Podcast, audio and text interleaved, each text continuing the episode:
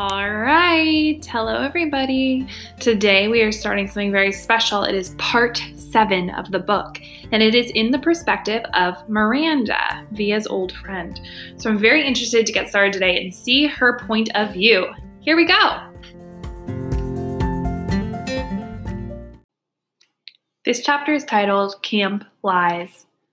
My parents got divorced the summer before ninth grade. My father was with someone else right away. In fact, but my mother never said so. I think it was the reason they got divorced. After the divorce, I hardly ever saw my father, and my mother acted stranger than ever. It's not that she was unstable or anything, just really distant, remote. My mother is the kind of person who has a happy face for the rest of the world, but not a lot left over for me. She's never talked to me much, not about her feelings or her life. I don't know much about what she was like when she was my age. I don't know much about the things she liked or didn't like. The few times she mentioned her own parents, who I've never met, it was mostly about how she wanted to get far away from them. She never told me why. I asked a few times, but she would pretend she hadn't heard me. I didn't want to go to camp that summer. I had wanted to stay with her, to help her through, but she insisted I go anyway. I figured she wanted the alone time, so I gave it to her. Camp was awful. I hated it. I thought it would never I would it would be better being a junior counselor, but it wasn't. No one I knew from the previous year had come back, so I didn't know anyone. Not a single person. I'm not even sure why, but I started playing this little make believe game with the girls at camp. They'd ask me about myself, and I'd make things up. My parents are in Europe, I told them.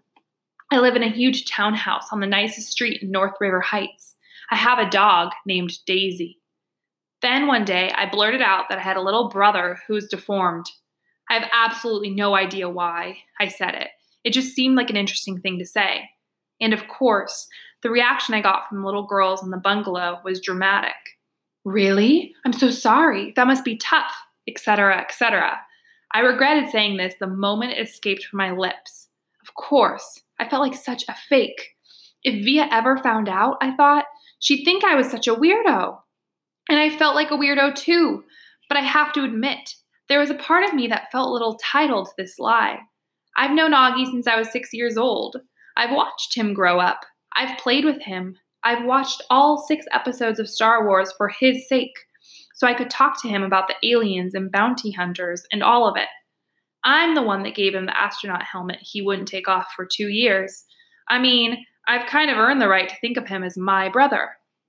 And the strangest thing is, that all these lies I told, these fictions, did wonders for my popularity. The other junior counselors heard it from the campers, and they were all over it. Never in my life have I ever been considered one of the popular girls in anything. But that summer in camp, for whatever reason, I was the girl everybody wanted to hang out with. Even the girls in Bungalow 32 were totally into me. These were the girls at the top of the food chain. They said they liked my hair, though they changed it. They said they liked the way I did my makeup, though they changed that too. They showed me how to turn my t shirts into different types of tops. When I got home from camp, I called Ella right away to make plans with her. I didn't know why I didn't call Via. I guess I just didn't feel like talking about stuff with her. She would have asked me about my parents, about camp. Ella never really asked me about things. She was an easier friend to have in that way. She wasn't serious like Via, she was just fun. She thought it was cool when I dyed my hair pink. She wanted to hear all about those trips in the woods at camp.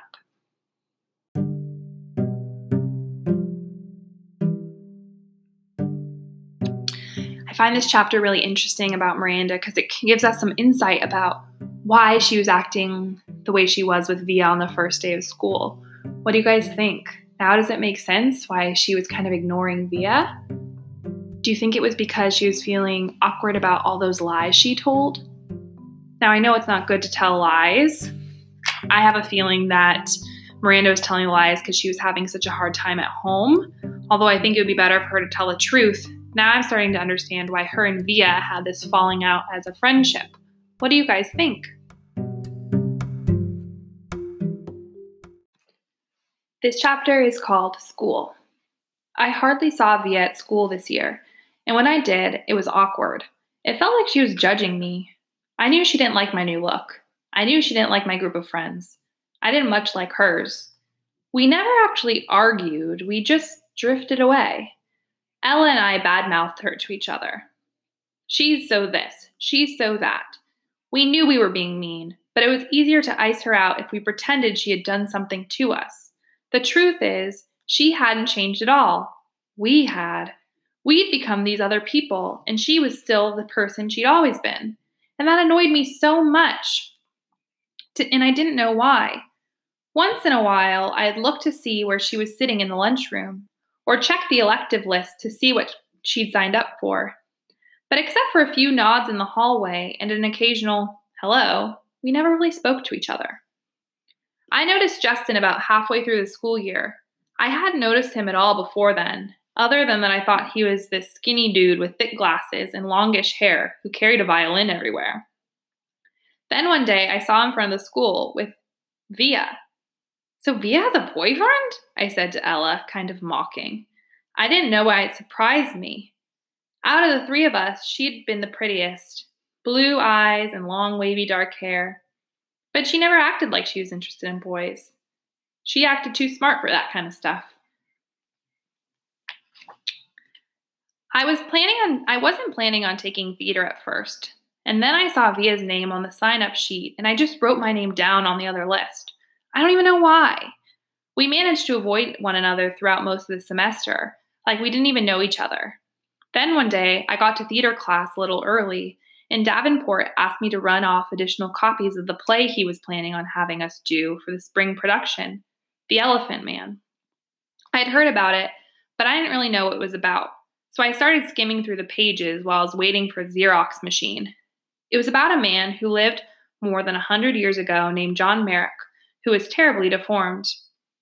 We can't do this play, Mr. D, I told him when I got back to class, and I told him why. My little brother has a birth defect and he has a deformed face, and this play would hit too close to home. He seemed annoyed and a little unsympathetic, but kind of said that my parents would have a real issue with the school doing this play. So, anyway, he ended up switching to our town. I think I went for the role of Emily Gibbs because I knew Via was going for it too. It never occurred to me that I'd beat her for the role.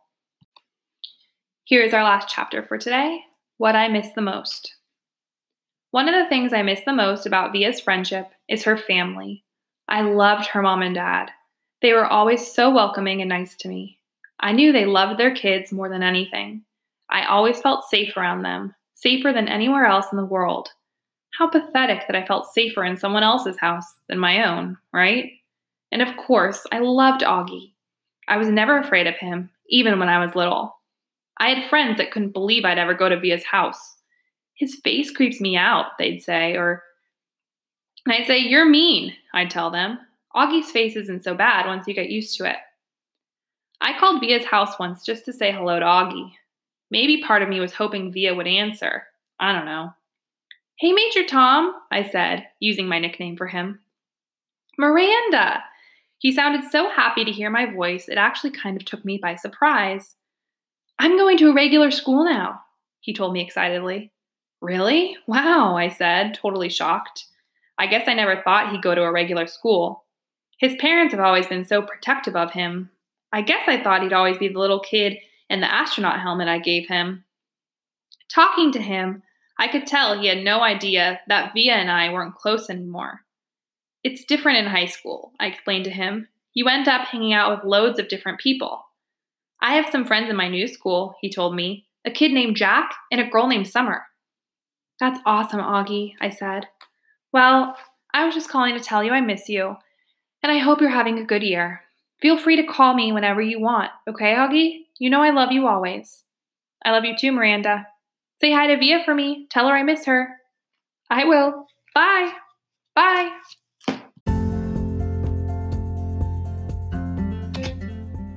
Those were the first three chapters in Miranda's perspective.